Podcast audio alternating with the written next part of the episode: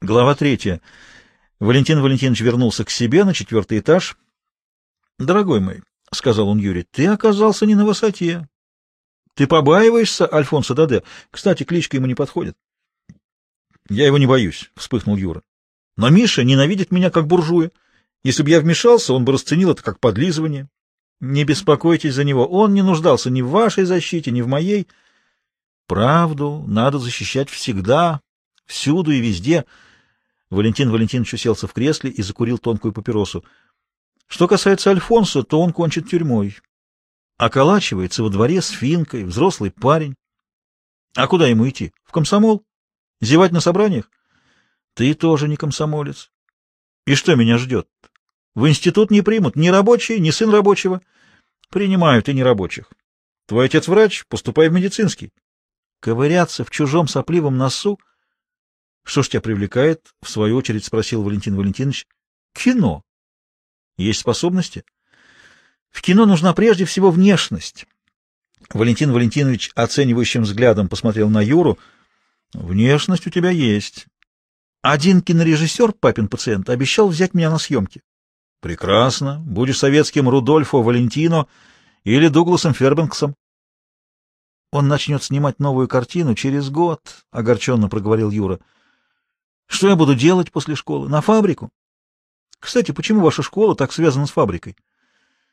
Проходим производственную практику два дня в неделю, получаем трудовое воспитание, даже пишем дипломные работы, почти как в вузе.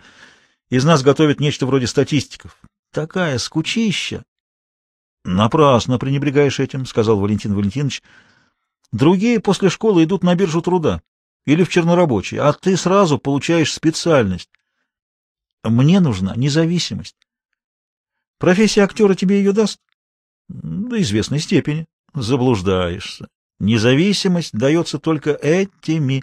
Валентин Валентинович пошевелил пальцами, как бы перебирая монеты. Ну а где их взять? Валентин Валентинович погасил папиросу в пепельнице, прошелся по комнате, чистой, пустоватой, с фотографиями лошадей на стенах. Надо начинать с небольшого. Кто я такой?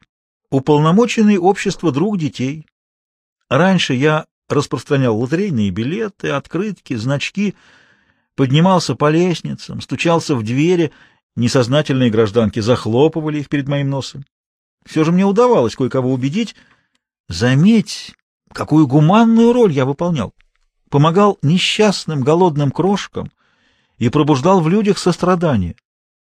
Теперь заготовляю мануфактуру для наших предприятий. Прибыль от них идет, опять же, на помощь беспризорным детям. Раз в месяц получаю свои проценты. Рокфеллер имеет больше, но я сыт, одет, обут. Он вытянул ногу и показал лакированный ботинок Джимми. Делаю свои деньги и думаю, как бы сделать их больше. На лотерейных билетах? На отгрузке мануфактуры? Друг мой, деньги делаются на всем. НЭП. Папиросы Ира не все, что осталось от старого мира. Шевели извилиной, как пишут в журнале «Смехач». Жизнь сходу дает тебе шанс, не упускай его. Приживись на фабрике. Получится с режиссером, уйдешь в Дугласа Фербенкса. Не получится. Заработаешь производственный стаж и поступишь в вуз. Кстати, какая у тебя тема? Учет на складе, произнес Юра с отвращением. Прекрасная тема, воскликнул Валентин Валентинович. На складе ты станешь деловым человеком, изучишь ткани. Актуальнейшая проблема. За десять лет люди пообносились, рынок требует маты. — Маты? Что это такое? — спросил Юра. — Мата — мануфактура на языке контрабандистов. Этим термином пользуются и коммерсанты, — объяснил Валентин Валентинович. — Какие названия? Амарант, Бельфанс, Туальдете, Канберра, Виола Макмино. Из-за одних названий я пошел работать на склад, честное слово.